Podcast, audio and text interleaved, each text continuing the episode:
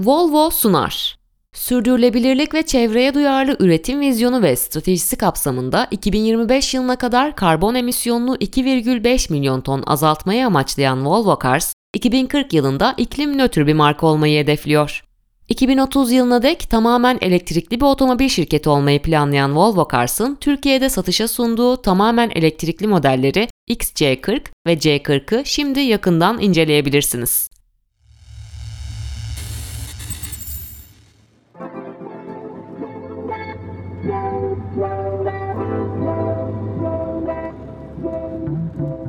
Herkese merhaba. Ben Fırat Keskin. Volvo ile birlikte hazırladığımız Geleceğin Sürüşü podcast serisinde sizlere elektrikli araçlar dünyasını yakından tanıtacağım. Büyük dönüşümlerin sınırında olduğumuz günümüz dünyasında ulaşım alışkanlıklarımızın nasıl değişmeye başladığını ele alacak, bu yolculuktaki bariyerleri öğrenecek ve elektrikli araçların gelecek için neden bir gereklilik olduğunu inceleyeceğiz. Keyifli dinlemeler.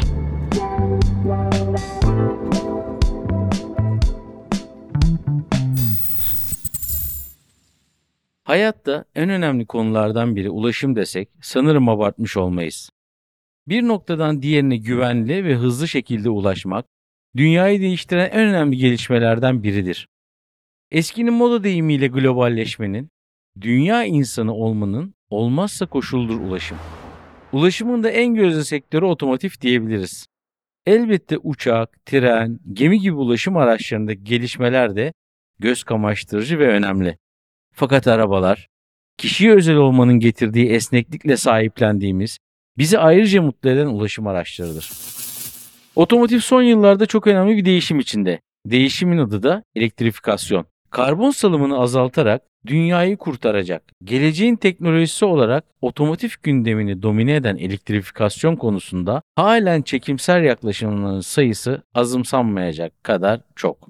Bu programı yapmaktaki ana hedefimiz geleceğin teknolojisi olan çevre dostu elektrikli araçları tanıtarak son kullanıcıyla arasındaki buzları eritmek diyebiliriz. Konuyu belki de elektrikli araçların genel kanıdan çok daha uzun süredir aramızda olduğunu söyleyerek başlasak iyi olur. O nedenle serinin ilk bölümünü bu teknolojiyi aslında ne kadar uzun zamandır bildiğimize ayıracağız. Sonra da temele inip elektrikli araç teknolojisinin geçmişte hangi aşamada neden tıkandığını anlatarak bugüne de ışık tutmaya çalışacağız. Tekerleğin dönmesi. İnsanoğlu tekerleği bulduktan sonra bu tekerleği nasıl kolay, daha az güç uygulayarak nasıl daha verimli çeviririm konusuna odaklandı. Uzun yüzyıllar, bin yıllar boyunca önce insanlar, sonra da hayvanlar tekerleği döndüren güç olarak kullanıldı. Bir noktada arabanın bütün olarak itilmesi ya da çekilmesindense tekerleğin doğrudan tahrik edilmesi fikri doğdu. 18. yüzyılda Fransız mucit Nicolas Cugnot doğrudan tekerleğin tahrik edilmesi fikrini ilk ortaya atan kişiydi. Ağır savaş toplarını bir yerden diğerine hareket ettirmek için gerekli güç çok fazlaydı. Yük hayvanları hem yavaş hem de güç anlamında yetersizdi. Bu noktada kendi kendine hareket eden araç fikri oluştu ve bunu sağlamak için de ilk buhar türbini geliştirildi. Buhar gücüyle tahrik edilen tekerlekler kendinden motorlu aracın 4,5 km saat hıza çıkmasına olanak sağlıyordu. Böylece insanoğlunun önünde yepyeni bir yol açıldı. Kendi kendine hareket edebilen araçlar. Daha sonrasında içten yanmalı motorlar sahneye havalı bir giriş yaptı. Bu havalı giriş sayesinde buhar gücüyle hareket eden aracın evrimin ilk basamağı olduğu, ikinci basamağın ise içten yanmalı motorlar olduğu yaygın bir görüş olarak yerleşti. Oysa ki buhar gücünü elektrikli araçlar takip etmişti. İçten yanmalı motorların evrimin ikinci basamağı olduğuna dair yanlış görüş biraz elektrikli ulaşım araçları konusundaki bilgi eksikliğimizin bir sonucudur. Biraz da elektrikle ilgili algı olabilir diye düşünüyorum. Çocukluğumuzda Yıldız Savaşları gibi bilim kurgu filmlerinde uzay gemilerinde yanıp sönen düğmeler, ne bileyim ışın silahları gibi konular hep bize elektriğin uzak geleceğin teknolojisi olduğunu hissettirdi. Bu arada belki de elektrik gerçekten uzak geleceğin teknolojisiydi. Ama artık uzak gelecek geldi. Evet, ışık hızına çıkan uzay gemilerimiz yok. Ama çok ileri teknoloji olarak görülen elektrik arabalarımız artık var. Elektrikli araçlarla ilgili bu tarihsel yanılgıyı düzelttikten sonra artık konumuza yani elektrikli araçların tarihçesine dönebiliriz. Buharlı araçlardan sonra gelen elektrikli araçlar aslında 19. yüzyıldan beri prototipleştirilen, prototip testleri yapılan araçlardır. Ancak o dönemde gerçekleşen sanayi devriminin emekleme çağında olması, elektrikli araçların o döneme göre çok komplike gelen üretim süreci onların ilerlemelerine engel oldu. Ayrıca faydalarına oranla yüksek maliyete sahip olmaları bu araçların seri üretime geçişinde ayrıca önemli bir engel oldu. Ama teknolojinin olgunlaşması, pillerin gelişmesi ve elektrikli araçların Fordist üretim metotlarıyla üretilebilir hale gelmesiyle bu teknoloji gerçek anlamda gözde oldu. Elektrikli mobilitenin gelişmesindeki neden sonuç ilişkisi. Elektrikli araçlar çok yeni bir teknoloji gibi görünse de aslında değil. Ulaşım tarihinde 1800'lerden itibaren hatta içten yanmalı motorlardan bile daha önce tarih sahnesine çıktı elektrikli ulaşım. Ne zaman elektrikli araçlara bir yönelim olsa hep bir engel vardı karşısında. Bu engel çoğunlukla teknolojinin yetersizliğiydi. Çünkü gerçekten elektrikli araçlar geleceğin teknolojisiydi. 1800'ler, sanayi devrimi, 1900'lerin başları bu teknolojinin olgunlaşması için yeterli ortamı sunmadı. Hep teknolojinin yetersizliğinden bahsediyoruz. Belki burada daha da somutlaştırmalıyız teknolojiden ne kastettiğimizi. Elektrikli otomobillerin gelişiminde önemli rol oynayan, onları mümkün kılan sihirli bileşen pil. Burada bir parantez açıp kısaca pillerden bahsedelim istiyorum. Telefonlarımızda, bilgisayarlarımızda, uzaktan kumandalı arabalarımızda kullandığımız pillerden bahsediyorum. Elektrikli araçtaki piller çok daha büyük, çok daha güçlü olsa da temel felsefe aynı.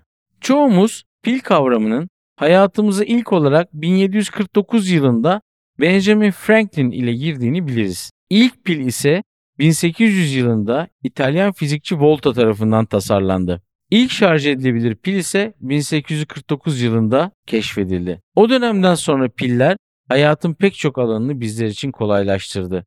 Ancak bu piller elektrikli araba gibi büyük bir makineyi çalıştırabilecek güçte değildi. Gereken gücü sağlamak için çok büyük piller gerekiyordu. Hayatımızı daha kolaylaştırmak için bilim insanları daha az yer kaplayan ama daha güçlü ve verimli piller üretme arayışına girdiler ve bu arayışta lityumu kullanmayı düşündüler. Lityumun periyodik cetveldeki en hafif malzemelerden biri oluşu pil teknolojisi için bir atılımdı.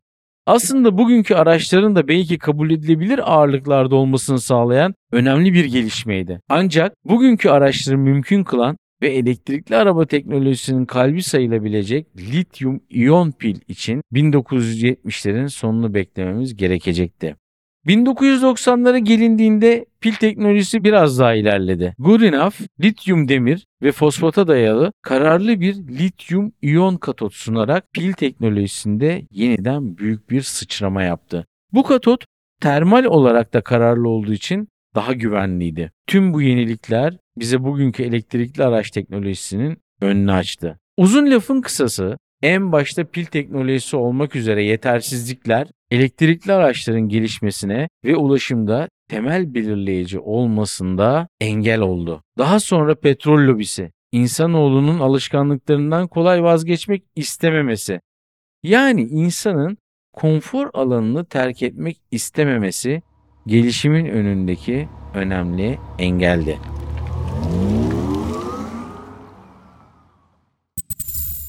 Fakat elektrikli araçların süratle gündeme gelmesinde daha verimli pillerin icat edilmesinin yanı sıra pek çok başka gelişmede rol oynadı. Bu gelişmelerin elektrikli araçlar için katalizör etkisi yaptığını söyleyebiliriz. Mesela 1973'teki petrol krizi o dönemde önemli bir etki yapmıştı. İçten yanmalı motorların hacimlerinin küçülmesi ve ABD'de ilk defa federal kanunla hız limitinin yasalaşması bu döneme denk gelir. Ve tabii ki elektrikli araç fikrinin yeniden gündeme gelmesi de. O dönemde ABD'de petrol krizini fırsata dönüştürmek isteyen bir girişimci Citycar adlı ilk elektrikli araçları üretti. 1974-1977 yılları arasındaki 3 senede 4444 adet üretilen Citycar 2010'lara kadar dünyada en çok satan elektrikli araçlar listesinin tepesindeydi. Yani böylesine primitif bir araç neredeyse 40 sene boyunca bestseller oldu. Tabii ki elektrikli araçlar 1990'larda yeniden gündeme geldiği zamanlar Körfez kriziyle birlikte yine bir petrol krizi tetiklenmişti. Dünyanın ana petrol tedarikçisi olan ülkelerde yaşanan çatışmalar ve savaşlar petrol konusunda endişe kaynağı olmuştu. General Motors firmasının EV1 aracı da tam bu dönemde tasarlandı ve üretildi. Bence 2000'lerdeki Tesla furyasının en önemli temeli ve atası bu araçtı. Araç sessizce tasarlandı, üretildi ve sessizce yok oldu. Kimi otoriteler bu araçların sessizce yok olmasının gerekçesini masrafsız bir araç olmasına bağladılar. General Motors firmasından adı saklı bir yönetici ana akım medyadaki bir gazeteye eğer bu araç seriye geçseydi servislerden para kazanamazdık. Servis sektörü ölür ve pek çok insan da işsiz kalırdı açıklamasını yapmıştı. Ve gerçekten adını vermeyen bu yönetici haklıydı. EV1 adlı araç seriye geçseydi bakım ve onarım maliyetleri çok daha az olacaktı.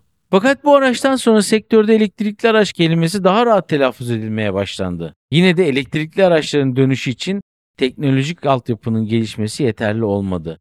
Daha fazla destek kuvvete ihtiyaç vardı. Teknoloji tek başına yeterli olamıyordu. O destek aslında insanlık için pek de iyi olmayan bir zorlamayla geldi.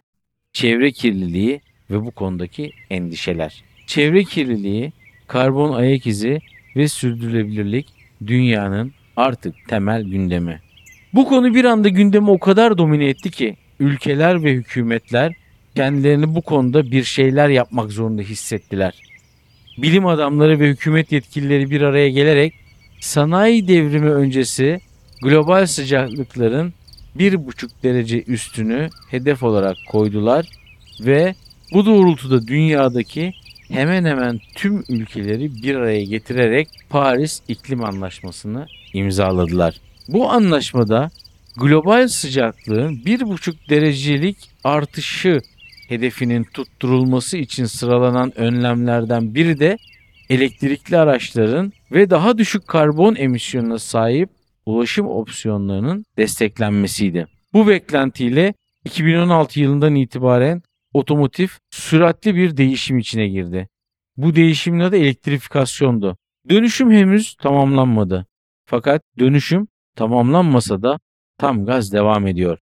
Eski dönemlerde elektrikli araçların ara ara kafasını kaldırdığı zamanlardan farklı olarak artık kanunlar da elektrikli araçlardan yana. Avrupa Birliği 2050 yılında sıfır karbon emisyonu hedefliyor. Kısacası artık hükümetler de elektrikli ulaşımın arkasında. Bu nedenle elektrikli arabaların arkası hiç olmadığı kadar sağlam. Çoğu firma hükümetlerin koyduğu takvime uymak için var gücüyle çalışıyor. Önemli bir kısmı ise takvimde belirlenen tarihlere kadar hazır olacaklarını açıkladı. General Motors 2035 yılında yepyeni bir elektrikli araç model paletine sahip olacağını açıkladı. Hatta Volvo tarihi daha da erkene çekti. Volvo yönetimi 2030 yılında tamamı elektrikli bir model paletiyle sahnede olacağını belirtti. Görüldüğü gibi ulaşım sektörünün elektrikli makinelerle on and off bir ilişkisi var. Elektrikli araçlar hiç unutulmamış ilk aşk gibi diyebiliriz. Bu aşk zaman zaman küllenirken bazen de yeniden alevleniyor. Fakat bu benzetmeye dikkatli yaklaşmamız lazım. Çünkü aşk bir gönül işidir. Elektrikli araçların tekrar gündeme gelmesi ise artık bir mantık meselesidir. 1970'lerde ve 1990'larda petrol krizi bu aşkı yeniden alevlendirmişti. 2000'lerde elektrikli araçları aramıza döndürense petrol krizi değil. Yani bir ham madde darboğazından kaçarak tutunacak bir dal aramıyoruz artık. Bu sefer insanoğlu çevre hassasiyeti ve sürdürülebilirlik gibi daha farklı bir motivasyona sahip. Yani insanoğlu artık üzerinde yaşadığı gezegen için bir değişimin zorunluluğuna inanıyor. İçten yanmalı motorlu araçların karbon salımının çevrede yarattığı tahribat artık endişe edilecek seviyeye geldi. 1983 yılında bir Japon çizgi filminde izlediğim Sokakta nefes almak için oksijen maskesi takan insanların yaşadığı distopik dünya senaryosuna yaklaştık belki de. Dünya hükümetleri bu senaryonun gerçekleşmemesi için var gücüyle üretim, tüketim ve ulaşım alışkanlıklarımızı değiştirmeye çalışıyor. Elektrikli araçlar bir kurtuluş olabilir mi?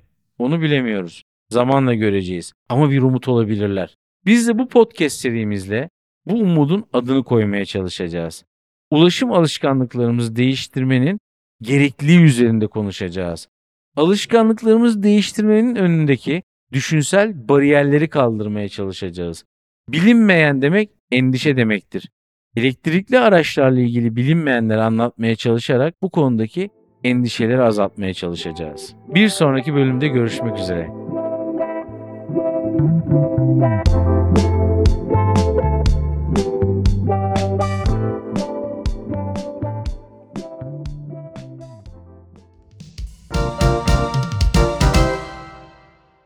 Volvo sundu.